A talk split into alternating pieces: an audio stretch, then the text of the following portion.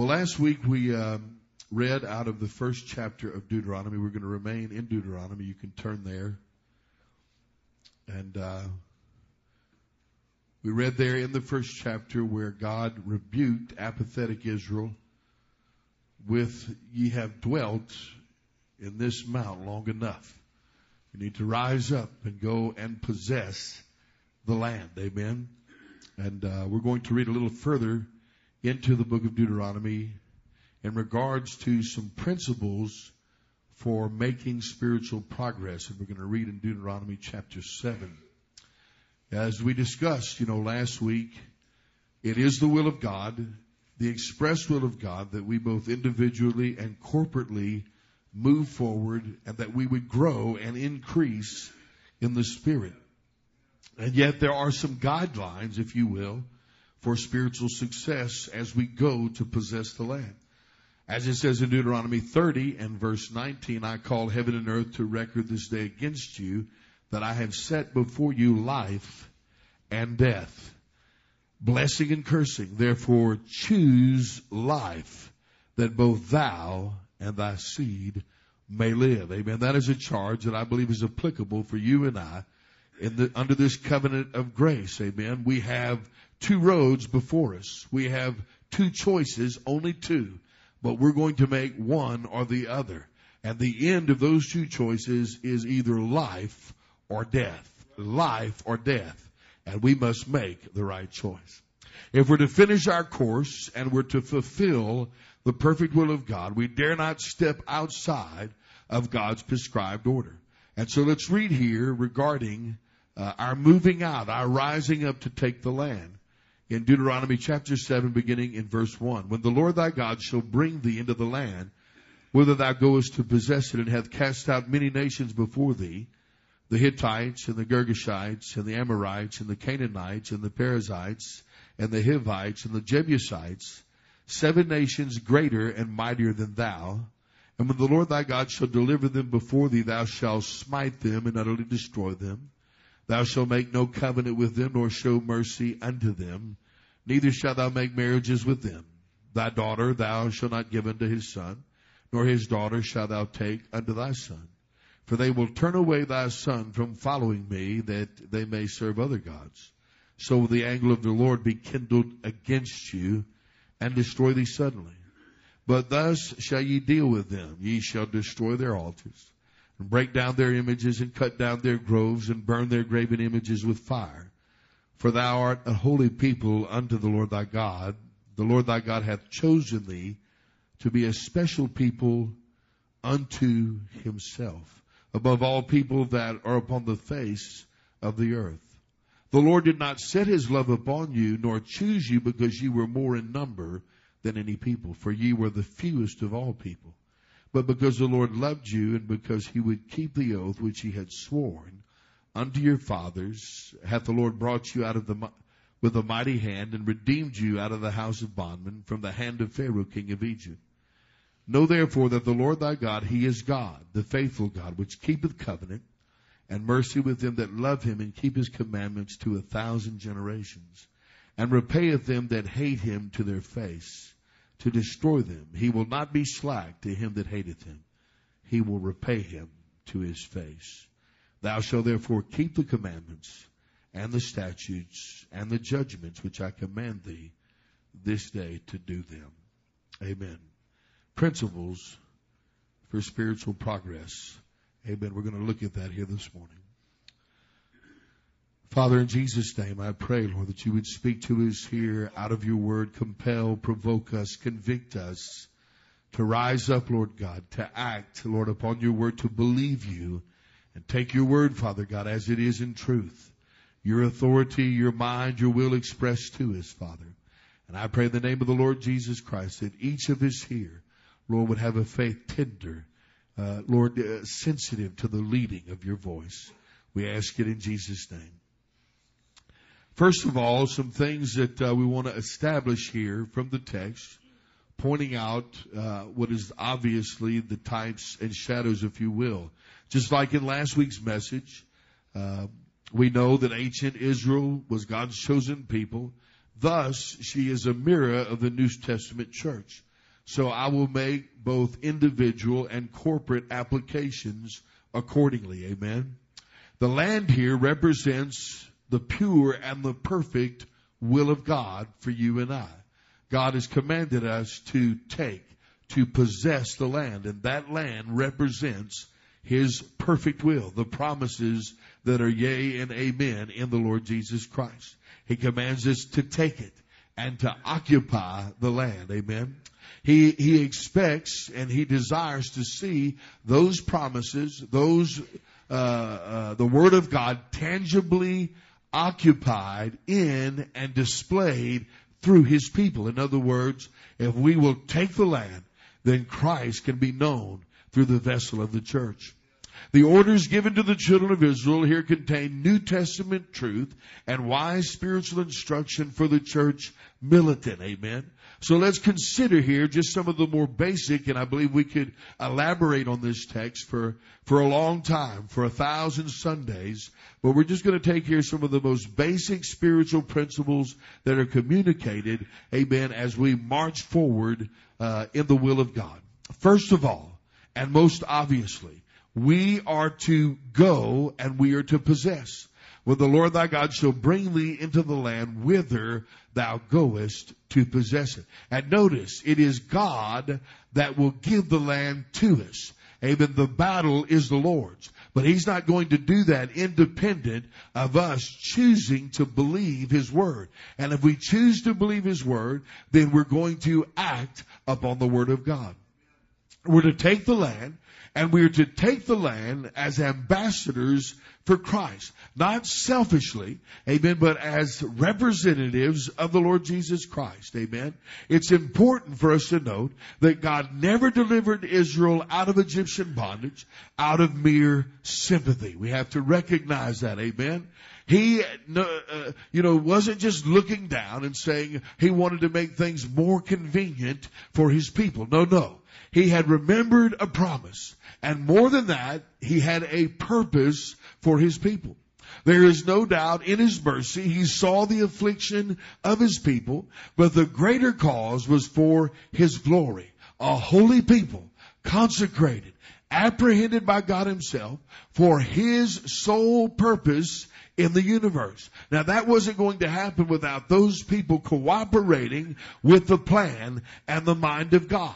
But nevertheless, amen, God had a greater purpose than just, amen, individual happiness and comfort, even individual salvation, though that was included in the purpose destiny for them, just like destiny for us, was more than, than to be delivered slaves.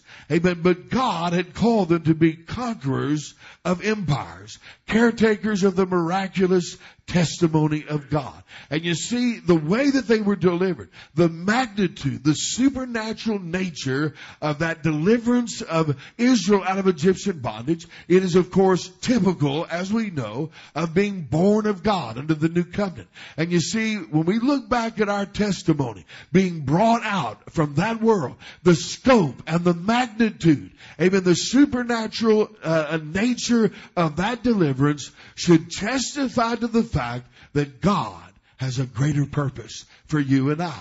You know, that's something as I look back in my own experience of being born again, it wasn't just that I was going to hell, though I was going to hell. Amen. It wasn't just that Jesus delivered me from hell. Amen. Though thank God I was very conscious. Amen. That I was saved from sin. And it wasn't just that I needed forgiveness. I did need forgiveness. Amen. And I understood that and I recognized it was something conscious when I was cleansed from that inward guilt by the shed blood of the Lord Jesus Christ. Those are all, you know, basic fundamental truths of, you know, gospel conversion. But the magnitude and the scope of that conversion, it spoke to me. I have a purpose for you. A purpose for you that is greater than your own convenience. A purpose for you that is greater even than your own individual salvation. I have called you as a special person and part of the special people unto me for my holy purpose. Amen. And if you don't have that sense, amen, listen to me. I believe any person that's truly been born again That was communicated to them, amen, when they got into this thing. And if you lack that, then you're never going to see this rightly. It's always going to be about you and your convenience and your happiness and your salvation. Amen. And what about the promises of God? And uh, when things don't unfold the way that you uh, imagine that they should unfold, where's God at? How come this is happening to me? You see, listen to me. You have to have a bigger vision than just your world. You have to recognize God saved you for himself. Amen. You are his purchased property. And he has redeemed you, amen, that Christ can live, amen, that resurrected Christ can live and be known in and through you, and not just on the individual level, but that you would join and cooperate with the plan of God in the bigger vision, amen, of the church universal, and that we as one man would rise up in the power of the Holy Ghost to make Christ known to a generation. We must see that. You see, Israel was brought out to be brought in. We find ourselves in great trouble, amen, when we lose sight of this fact. When we're, when we only think that we've been saved just to make it, to endure, amen, to tolerate one another here in the local church, just so we can, you know, not fall out and then go to heaven in the end. No, no, we're very short-sighted when we see things that way. Amen, we've got to recognize that all, amen, is to be sacrificed, that Jesus can be magnified and lifted up, and there's nothing that we would withhold. Amen, God can touch any area of our life. Amen. He can ask anything of us just so much as Christ can be lifted up and magnified in His church. Whatever I have to do Amen. For the greater cause. Amen. Thank God I've been saved. Thank God I don't have to go to hell. Thank God I've been delivered from sin. Amen. Those are all truths and I'm not negating that. Amen. They were brought out of Egypt. I don't believe there was a day past that God would be angry with them for looking back, lifting up their hands and saying, thank God I'm no longer an Egyptian slave. There's nothing wrong with that. Amen. I believe that, that'd be right for them to do, right for us to do. Amen. But they needed to get their eyes off of Egypt, amen. And they need to recognize that there's some more land to take up front. That God put something in front of them that they were responsible, amen, to take care of. Amen. He called us out of Egypt. And indeed, we need to come out. But we come out of Egypt, there's more places to go and more land to take. It's only the beginning. So God commanded them to go and to possess. Amen. You see, listen to me. People can endure. They can endure much tribulation, persecution, and self-denial when they truly believe in their heart the cause is greater than their individual goals. Amen. When you get people that will really believe, amen, the greater is far more important than my individual comfort or my individual goals, whatever that may be, amen, then people will deny themselves that Christ can be lifted up. But when people are centered on themselves and their own ideas and their own little world, I mean, it's, it's almost impossible to glorify Christ. Amen. Or rather, should I say, it is impossible to glorify Christ with that mentality. You must see Amen. You've been called to something far greater than yourself. Far, far more, exceedingly more important than you. You've been drafted into the army of God. And you've been translated from the kingdom of darkness into the kingdom of light. And you've been given a commission by the great captain of our soul, Jesus Christ. You have enlisted, amen, into the eternal and heavenly warfare that is reality. This is what this is about. Now, what's life? This is what life is about. This is the truth and this is reality. And the Word of God defines it and we must recognize there is no cost too great, amen, to pay that Jesus, amen, would have His way amongst us. Now for them to simply go meant to move upon the designated lands or those lands that God had specifically commanded them to take. But to possess meant to occupy. Not unlike Israel of old, today we're not only slow to go, amen, but we're also many times afraid to possess. Now under the new covenant, we know that God is not after real estate.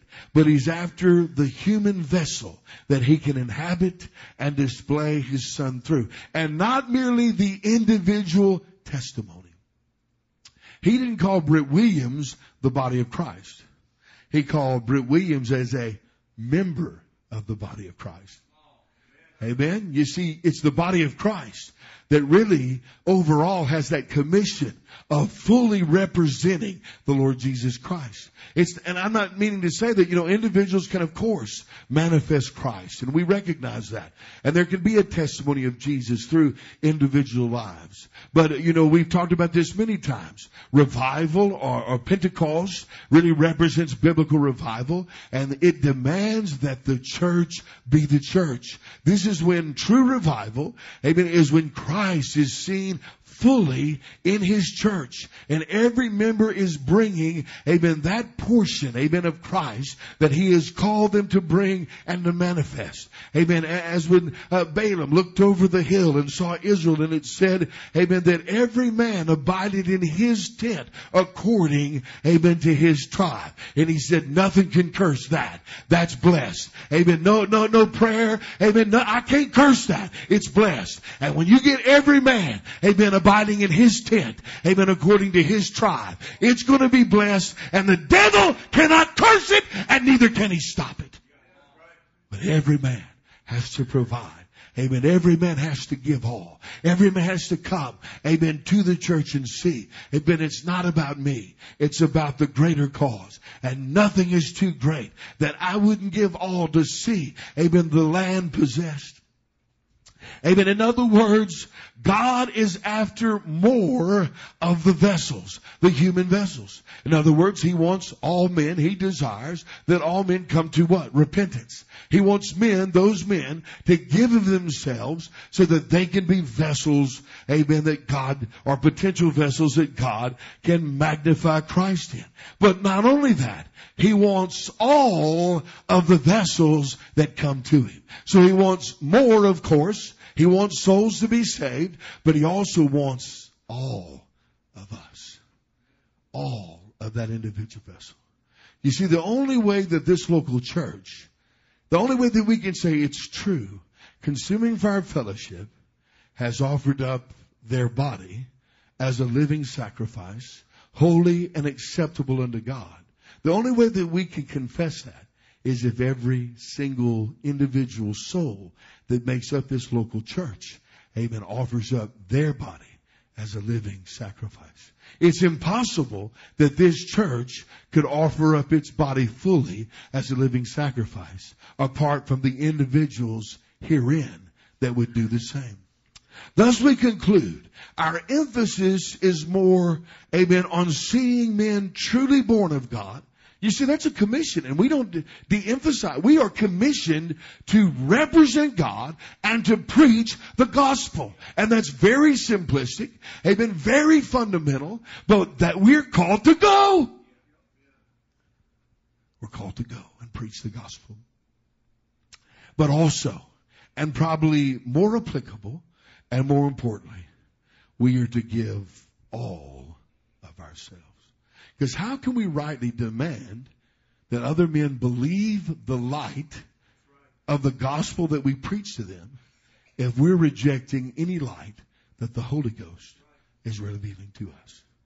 You see, for us to go, to be truly prepared to go, it's not very complicated. We just need to believe God. And if we will believe God, then when we demand that others believe God, then our message will be authentic and real and genuine. But if we refuse, you see, listen to me. I'm not talking about believing what it took for us to get born again. Because there's not a soul in here that hasn't received greater light. As you've heard me say many times before, being born again is just the door, just the beginning. Coming out of Egyptian bondage, amen, being delivered by the mighty hand of God, amen, being brought out of sin and death and darkness is just the beginning of salvation, not the end. And there's the ongoing requirement and condition that we would exercise faith. Amen. That really, listen to me, the Holy Ghost is preaching to us all the time. The Holy Ghost is giving us light all the time.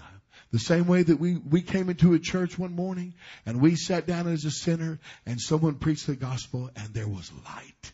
Suddenly there was light and we were convicted and we were drawn. Or someone witnessed to us or one of our family members got born again and they witnessed to us and that, through that testimony came light. And now there was, uh, uh, you know, uh, an ultimatum basically. Now there was a choice to be made. We either had to believe what, uh, uh, you know, was delivered to us by the Holy Ghost, amen, via whatever vessel it may have been or whatever means it may have been, or we had to exercise unbelief and reject it every day that's taking place in our lives since we've come to Christ.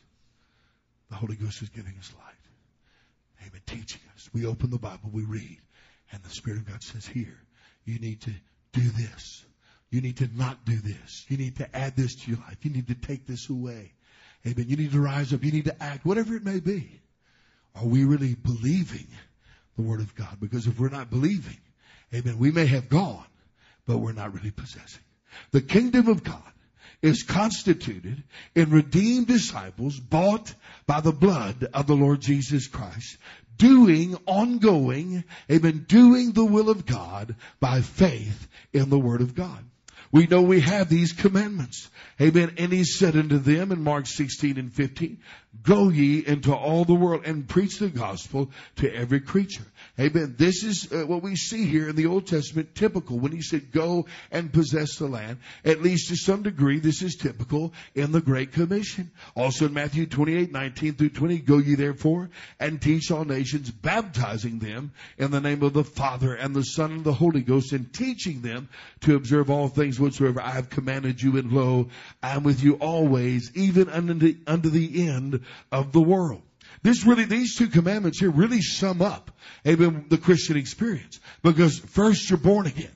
And then you're taught to observe everything that Jesus has commanded. Amen.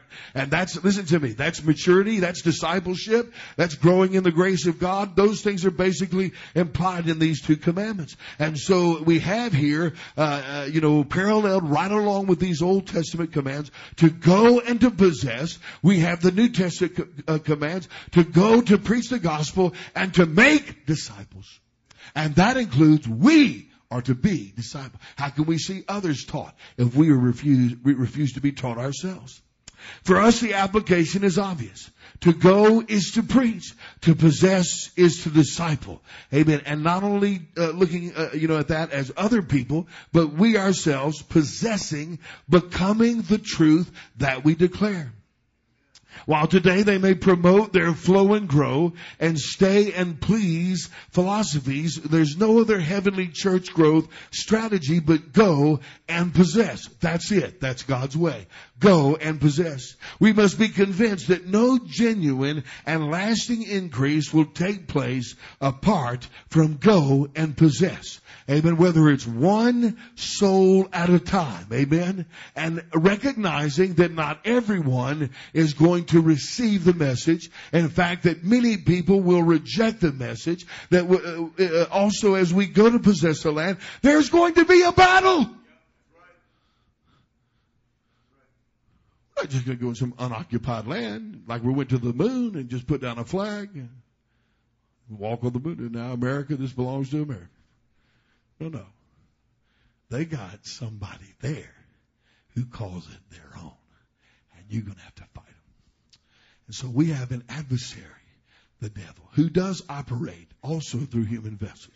So we recognize there's a fight. Amen. There is a fight to be waged here. We must be convinced that no matter what, this is God's way and there's no other way. Amen.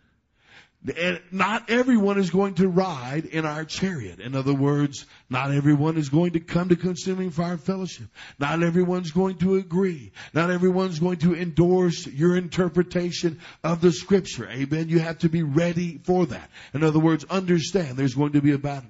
And the pattern of this can be seen all through the Old Testament. Every time Israel violated, amen, these principles that we're going to talk about here this morning, Though there may have been a temporal increase, or there may, may have been a seemingly peace in the land, amen, she was suddenly exposed, amen. It may have seemed impressive for a moment to the natural eye, but a little bit of time exposed. You violate the principles of God. you're going to pay the price. And likewise, we must understand, we will never truly possess, amen, if we refuse to go. Amen, they both go hand in hand. If we're going to go and preach the gospel, then we also have to be willing to possess the land that God has shown us, just like I said before. We must declare the truth, but we almost all also must become the truth, amen, that we preach. The gospel must be truly preached. But likewise, to be truly preached, amen, we must truly believe the word of God. And you know, it's easy to toss around that word, believe. It's e- and we do that. We, you know, I believe all the Bible from cover to cover. No, you only believe what you do. And that's what reveals what you believe. And if you don't do it, you don't believe it. And that's the truth. We believe what we do reveals what we believe. And that's it. And that's the way we do. You see, because if we hear, amen, but we don't do, then we're deceived to believe that we believe. Amen? So, if we're going to be good agents, representatives of the Lord Jesus Christ, we must go, but likewise we must possess. Amen. Yes, God has chosen the foolish to confound the wise, the weak to confront the mighty, the base, the despised, the things which are not to bring to naught the things that are. Amen. That no flesh would glory in his presence. You see, these things, they seem to the natural mind counterproductive. And we know we don't have to do, uh, go into detail on that. We know that preaching, amen, is foolishness to those who what? Who perish, amen. And the whole methodology of God in going about and communicating the mind of God, going about really to govern a church, to disciple people, to see, you know, the church flourish. Amen. The, the, the, the pattern and the model of the New Testament church is totally contrary to the carnal mind. But God has chosen these things because it's His plan. Amen. And He's been, He has called us to His purpose. Secondly, as we go and as we possess, we must be very careful to never compromise. And when the Lord thy God shall deliver them before thee, thou shalt smite them and utterly destroy them. Thou shalt make no covenant with them, nor show mercy unto them. You see, God's intention is that His people are to be unmistakably separate and unique, amen, from the lost world.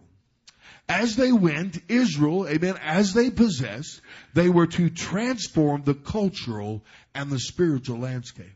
Amen. As they went, amen, no, we no doubt, amen, God's Israel has just passed through our culture and our land.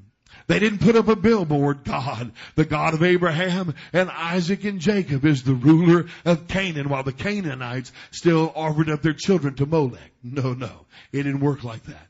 Amen. There was a true transformation that took place. When Israel was obedient to this charge, she left a wreckage of sin, paganism, and idolatry in her wake. Nothing was spared at all. Amen. This is the God of love, the God of the Bible, who is the God of love. Amen. Nothing was spared.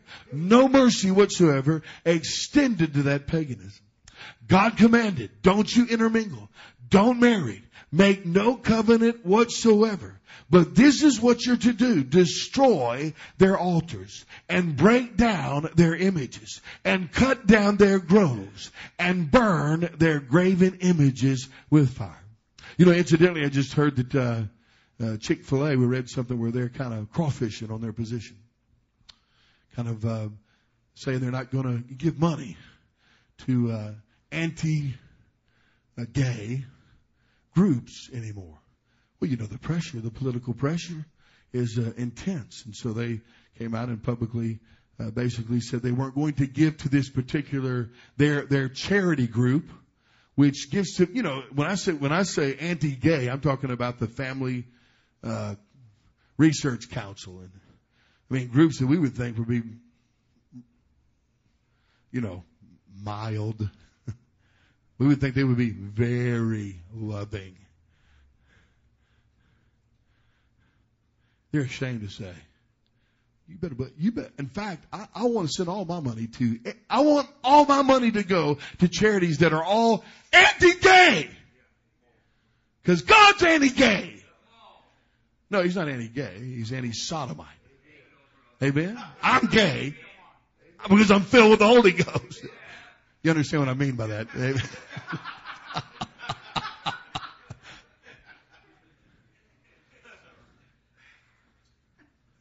How does that line up with destroy their altars, break down their images? We're not saying we don't want sodomites to be born again. We wish their highest good. But that paganism, that sin, that evil, we are trying to communicate that God hates it.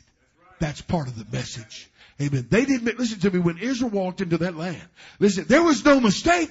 Amen. The hammers, the jackhammers were going. Amen. The machetes were swinging. The axes were flowing. Altars were coming down. The groves were cut to the ground. Nobody made any mistake that their God is against what we're doing. That was to be communicated as they took the land. Everything was to be brought under the authority of God.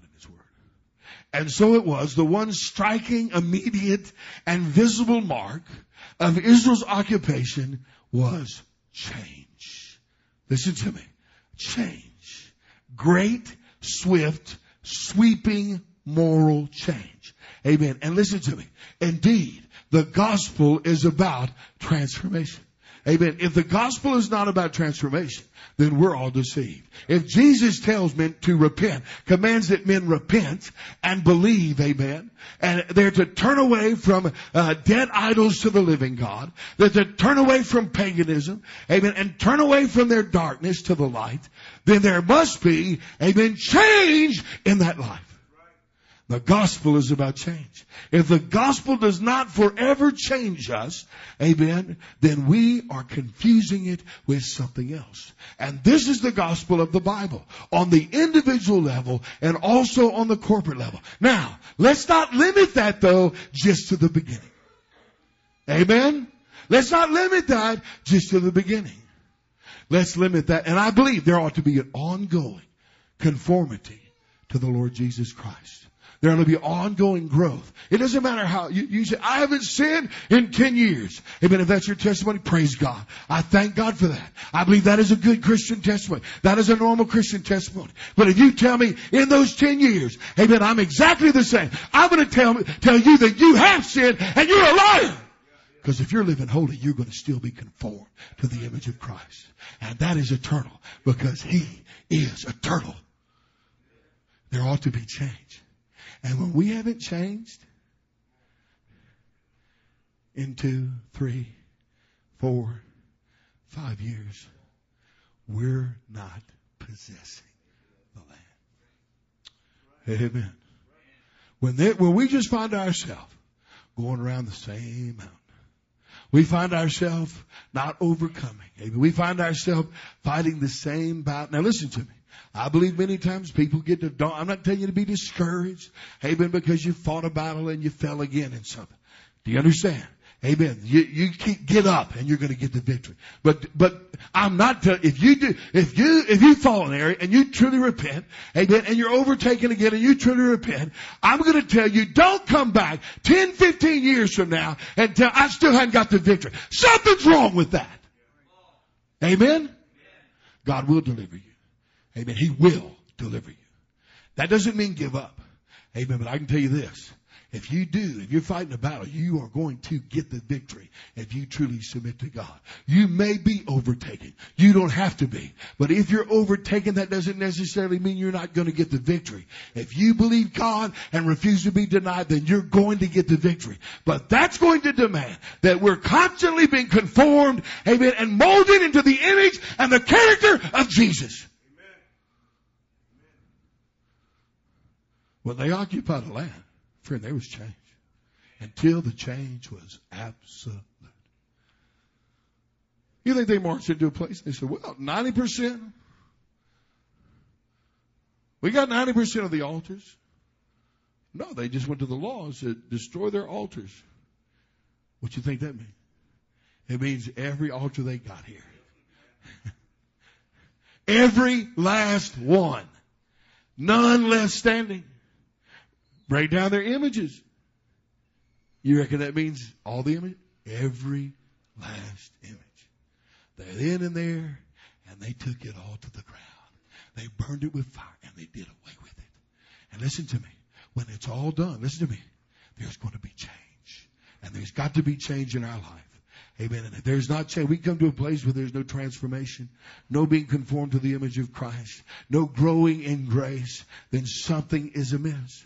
God utterly prohibited Israel from having any respect for their pagan gods, their pagan ways, or their unscriptural practices. Now you know the world thinks even, you know, and again, you know, I'm just bringing up the, the Chick-fil-A thing for, uh, because it's recent and it's something, you know, very applicable here.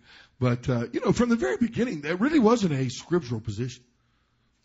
I mean, thank God, I went I, I'd soon buy, you know, uh, a, ch- a chicken sandwich made by someone who'll say, I'm for, you know, marriage is defined by the Bible than someone who wouldn't.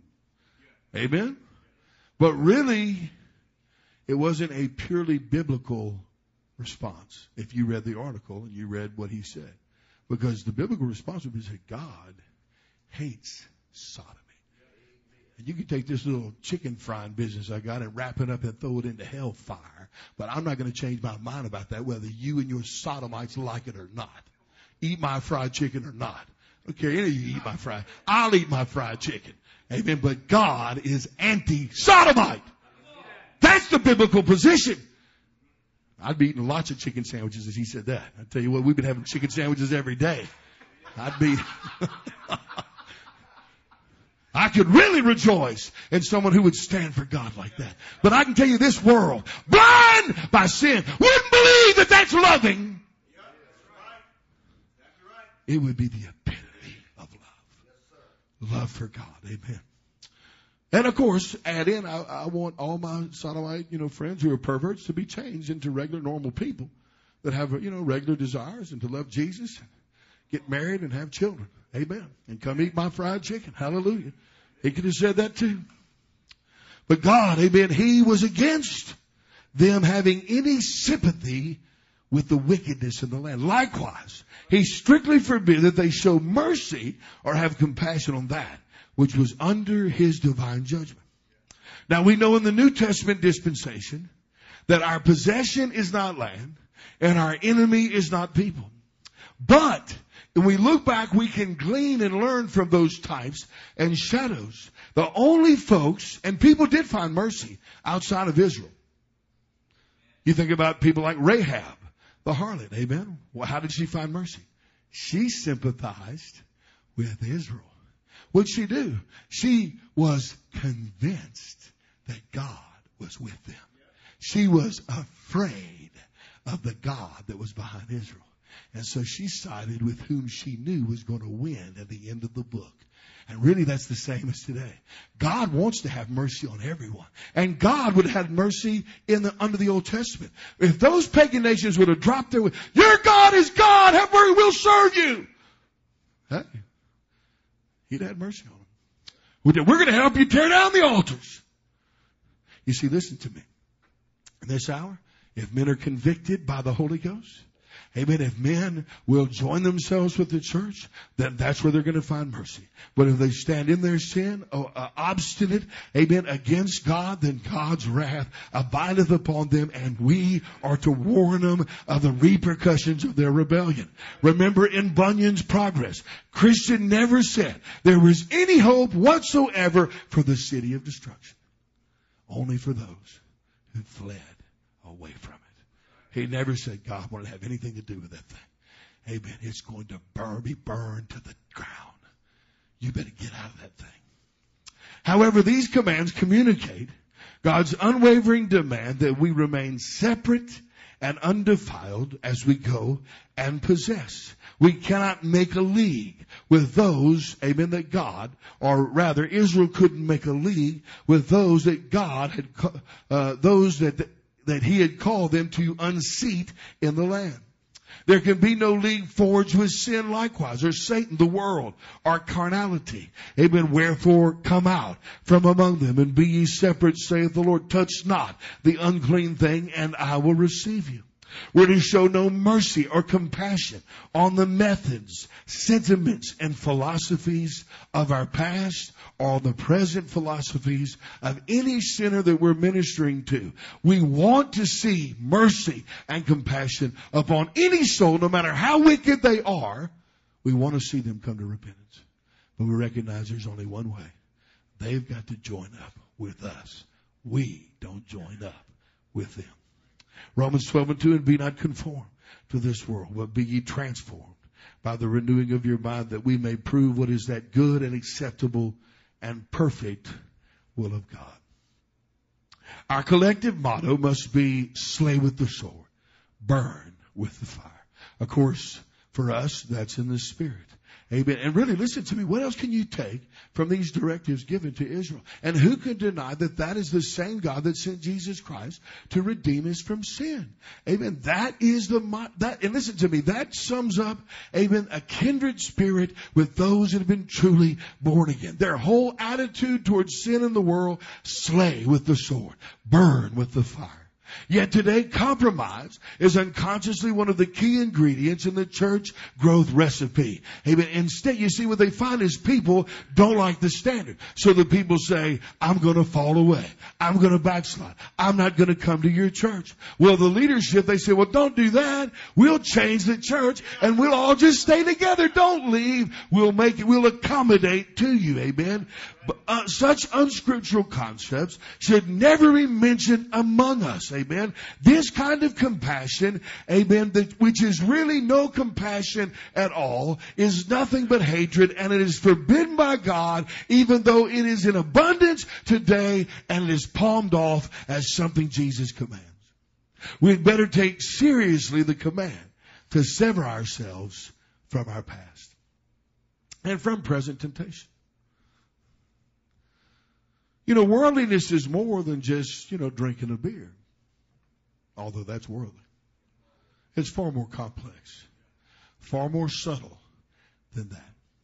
It's more than just going to a movie or being immodest, although those things are obviously wrong against the Word of God. But all of our attitudes, the way that we, you know, order our lives and our marriages and the philosophies and principles uh, whereby we live in every area of life, we cannot mimic the world. We cannot, and listen to me, what happens is when a man really reckons, when, when a man comes to Jesus and sees, amen, his sin and his independence from God as it is in reality, he recognizes, I've got to be completely and totally emptied of everything. Not just that, you know, I was a bar hopper and I'm going to put that on the side. But I'm going to, you know, run my business like I saw my daddy run his business. No, no. I, am going to go about, you know, uh, uh, uh, you know, in my marriage uh, the way that I saw my parents. They had a pretty good marriage. So I'm going to do it their way, even though they were sinners. No, no. Every area of life, allowing the Spirit of God to come in and to tear down every altar, to tear down any image, anything, any trace of paganism or that which is basically outside of the dictates of the Word of God and the character of Christ. It's all to be burned in the fire. It's impossible to see patterns and trends apart from time. You cannot establish a pattern or see a pattern, discern a pattern, unless you can step back and make observation. But you know, uh, it, for example, in my experience, I've been walking with Jesus for 25 years. And if the pattern which I've seen holds true, amen, in 10 years, very few people that you and I know will still be the same person in Jesus Christ. And it will be for the worse rather than the better. Amen. And that's not an accusation against the faithfulness of God, but it's an indictment against the pride, rebellion, and the spiritual apathy of man. And I'm not trying to make that application just for someone outside of us. What will this church look like in 10 years? You know how many people, if I went back 10 years in this church right now, you know how long the, the list would be longer than the people here that are gone in the world or in a bad place. Most of them without even question in the world. Some of them would be in churches, but we would have to question where they are in God. You've heard me say before, the three pastors that I sat under, the six associate pastors that I sat under, eight men that I was licensed with personally to preach the gospel, three men I was personally ordained to preach the gospel with, not one single one of them is still serving God. Or again, there's a few of them in church, but I, I would not want to put my neck on the chopping block, amen, and say I believe they're right with God or off with my head. You think about that. But that's not an indictment against the faithfulness of God. Just show the human tendency is to grow cold and to backslide. And if we need any other motivation and inspiration to be afraid of ourselves, our own experience should point us to the altar. You know, you can count on your hand right now. Just take inventory in your mind all the people that you say, I know they were genuinely right with God, amen, 10 years ago, and where are they now? Are we any better than they are? We're not. We're just like them. Amen. We're flesh and blood and we need Jesus. And our children need Jesus. Our children need the moving of the Spirit. They need to see the testimony of people on fire for God. People that are jealous for the glory of God. They absolutely need that. And that is our moral obligation to them. Don't be deceived, saint of God. We cannot live loose, fast, and careless with our salvation. And neither can we live apathetic. We can't, of course we can't be extreme in compromise, but you know, compromise isn't always that extreme. You know, the Bible always recognizes, you go read the records of uh, the, the kings of Israel and Judah. You know, the Holy Ghost remembered, but the groves and the altars, he touched not. He did not remove, the Holy Ghost knows what's left. The Holy Ghost knows areas where people refuse to allow the Spirit of God in.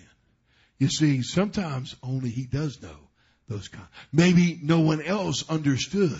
Maybe everyone else of that king there has dealt with everything, but the Holy Ghost knew He didn't deal with everything.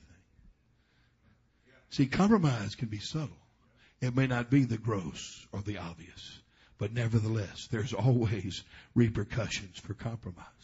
If we refuse to go and refuse to possess in other words, refuse to declare and refuse to become what we declare, amen, then we are going to ultimately fail in our calling as God has delivered us for His purpose. In other words, when He brought Israel out, amen, He said, this is a special people. I didn't choose you because you were large in number. I didn't select you because you were better than everyone else. Amen. In my mercy and in my love, I separated you to be a special people unto for my holy purpose. What could be more awful than not fulfilling that? And listen to me, if that's not our heart, then we won't fulfill it. If our greatest fear is not, oh God, don't, don't let me die without finishing what you called me to finish. Not just, I hope I can hang on and make it to heaven. And I fear that's what many, that's the spirit most professing Christians have. Oh God, I just want to make it to heaven. Just climbing up the rough side. Hope I can make it in. No, our great fear needs to be, oh God, don't let me expire. Don't, don't let me, don't let me backslide. I want to do what you called me to do. Make me faithful. If we're going to be, continue with God, it'll be necessary to make painful and often costly choices. You know, I look back, I remember critical times in my own Christian walk.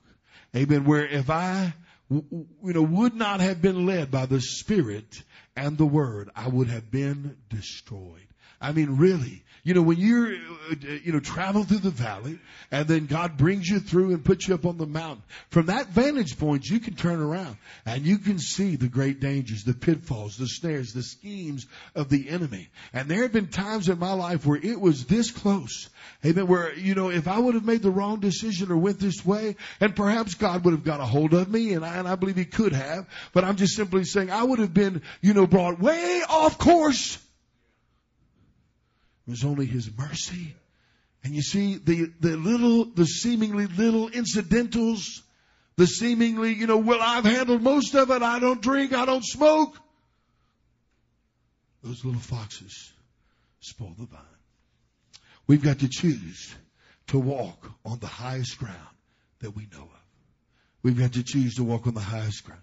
That's the only safe place there is. Psalm 119 and 30, I have chosen the way of truth.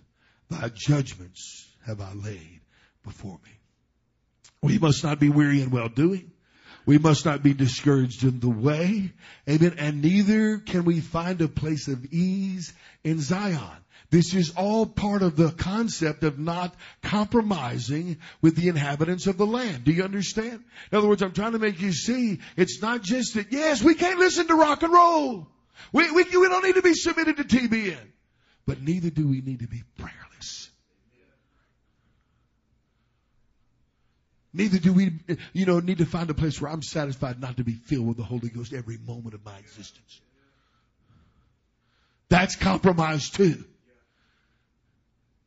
And considering, amen, the light that we have, perhaps that's an even greater compromise. It's just as bad. And we've got to see it that way. And finally, here this morning, our motivation for the glory of God. Verse 6, Deuteronomy 7, For thou art a holy people unto the Lord thy God. The Lord thy God hath chosen thee to be a special people unto himself above all people that are upon the face of the earth. See, God has a greater purpose for us than merely to minister to our felt needs. Amen. And even, you know, again, eternal need, even though that is a need. I needed to be saved. Amen. I needed to be saved from sin. I needed to be forgiven for sin against God. Amen. And I was on my way to hell and I want to go to heaven. Amen. There's nothing wrong with that, but there's a much greater, much greater purpose. We are a holy and a special people, redeemed by the precious blood of Christ, not merely so we can escape hellfire, but for the exaltation and for the glory of God if we lose the vision of this all consuming sense of the heavenly call, Amen. If we are not under the constraining of this type of love for God, we will find that we will ultimately be content to wander rather than to rise up, to possess, and to conquer. Amen. If we don't have that call, you see, it's not enough. I want to go to heaven. Because you see, if our if our thought is, well, I'm all right. I, I think I'm still, you know, going to a funeral. I don't care whose funeral you go to. Always the question the Holy Ghost asks. He asked me. Could be you laying there. Could have been you. Are you ready to die? That's a good question the Holy Ghost to ask you. It's not just about going to heaven, amen. The only way to be ready to die is to be equipped to live for Jesus moment by moment. Amen. If you're equipped to live for Him and you're equipped to conquer the land for Jesus, then you're ready to meet your Maker. But if you're not ready to live for Him, if you're not equipped to overcome, Amen. If you're not after the after the will of God for His glory, then you're not really ready to die. You're not seeing it rightly. How do we see this? Is this something you can just intellectually communicate to people? Not really. You really can't. In other words, if a, a man has a burning uh, uh, uh, passion for Christ, if a man has a burden from God, if a man is standing in the reality of the holiness of the all the kingdom of God and all the gospel, he can tell other people about it. He might provoke other people to taste of it, but he really can't communicate that on merely an intellectual level. It's for every individual to come and to taste and to see and to discover that the Lord is indeed. Like Isaiah, amen, he saw the Lord. You know what we need? We need to see God. You need to see God afresh. I need to see God afresh. And if we'll see God and all His holiness, that's all we have need of to provoke us. But if we don't see God as He is, we're not going to be provoked. You hear me? The veil.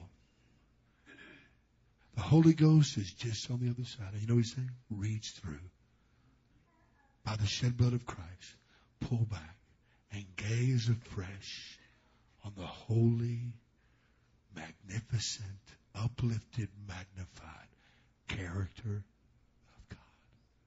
The Holy Ghost invites us into these altars to see God afresh. Let's come.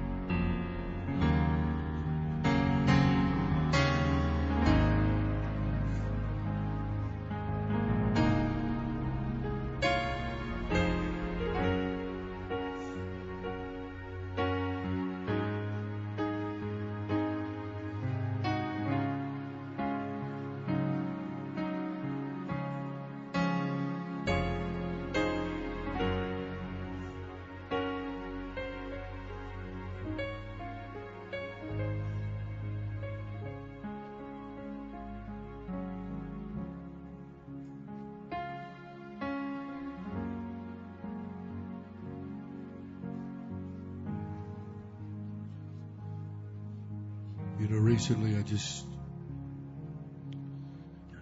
Spirit of God just make it real to me how fragile, you know, we really are outside of Him. Amen. We live in very, very dangerous times. There's great upheaval. We know that. There's great upheaval that we don't even understand exactly what's going on, but we know what's going on.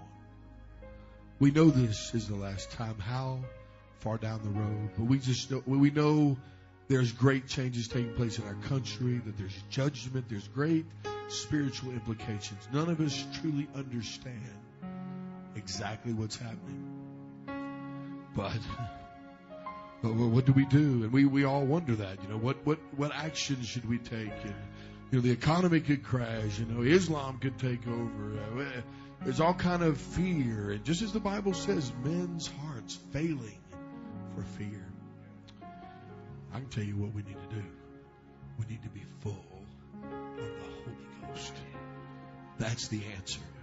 Be full of the Holy Ghost.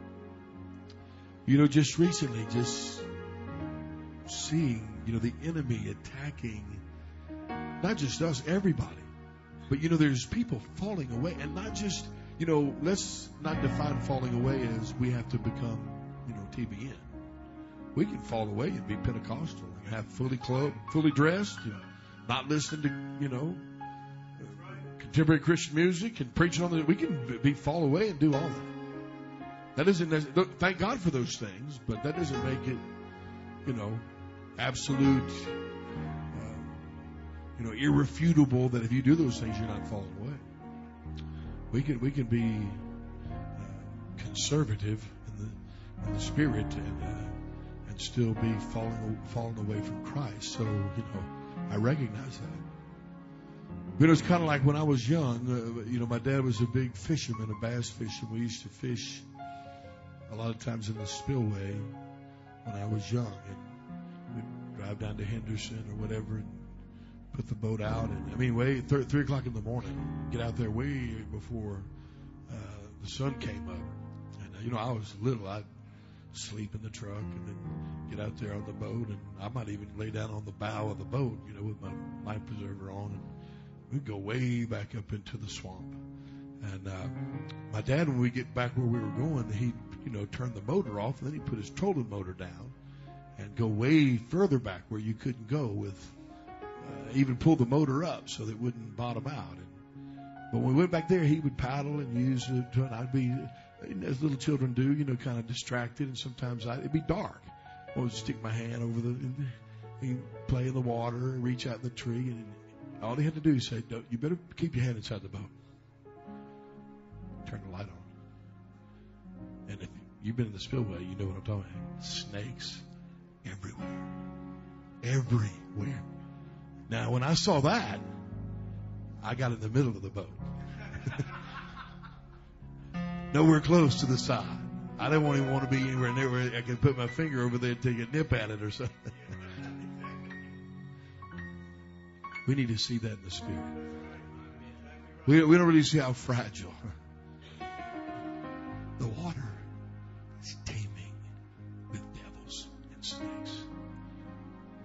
only safe in the boat. Only safe in Jesus. In this little church here, we're only safe in Christ. And if we don't really shore up to build, amen, to, to rise up, to take the land, to build an ark, so to speak, to the saving of our soul and the protection of our family and to the glory of God, we are going to fall into trouble. We need to seek God. Amen. And if we don't see our need, you see, as long as it was dark and I couldn't see the danger, I was confident. Man, put my hand way down in the water. I had to see first. Once I saw, oh, that's dangerous. If we see things right, it'll help us. Amen. We can't see our predicament right. We can't see the reality of things right outside of the context of seeing God rightly. The only way we're going to see God is to ask Him to show us. I, I want to see you. I want to know you. I need a revelation of you afresh. And that's a prayer He'll answer. I'm thankful for what God's done in my life up to this point. I'm thankful for what God's done in your. I'm thankful for what God's done in this church. I'm thankful for whatever victory, whatever land we possess. But we cannot grow complacent. Amen. We have to fight that with all of our heart. Because that's the enemy. Listen to me. That enemy right now, it is plotting our demise. Complacency and apathy. It is seeking to destroy us. We need to resist the devil, and he'll flee from us. Let's stand. Amen. Here this morning. Hallelujah. Brother Joel, could you dismiss us with prayer?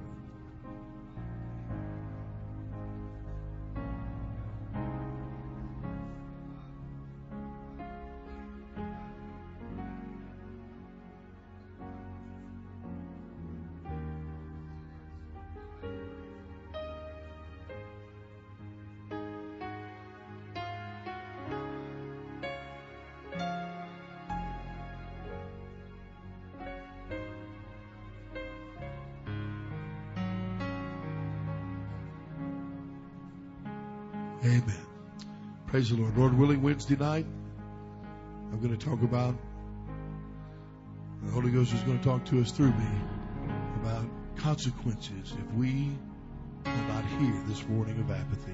Amen. And hopefully next Sunday we're going to talk about just some practical things we can do that'll help us just to, to rise up out of this, shake it off, and move forward. Amen. God bless you. Hug someone as you go. We'll see you tonight, 6 o'clock. Let's come back ready to seek the Lord.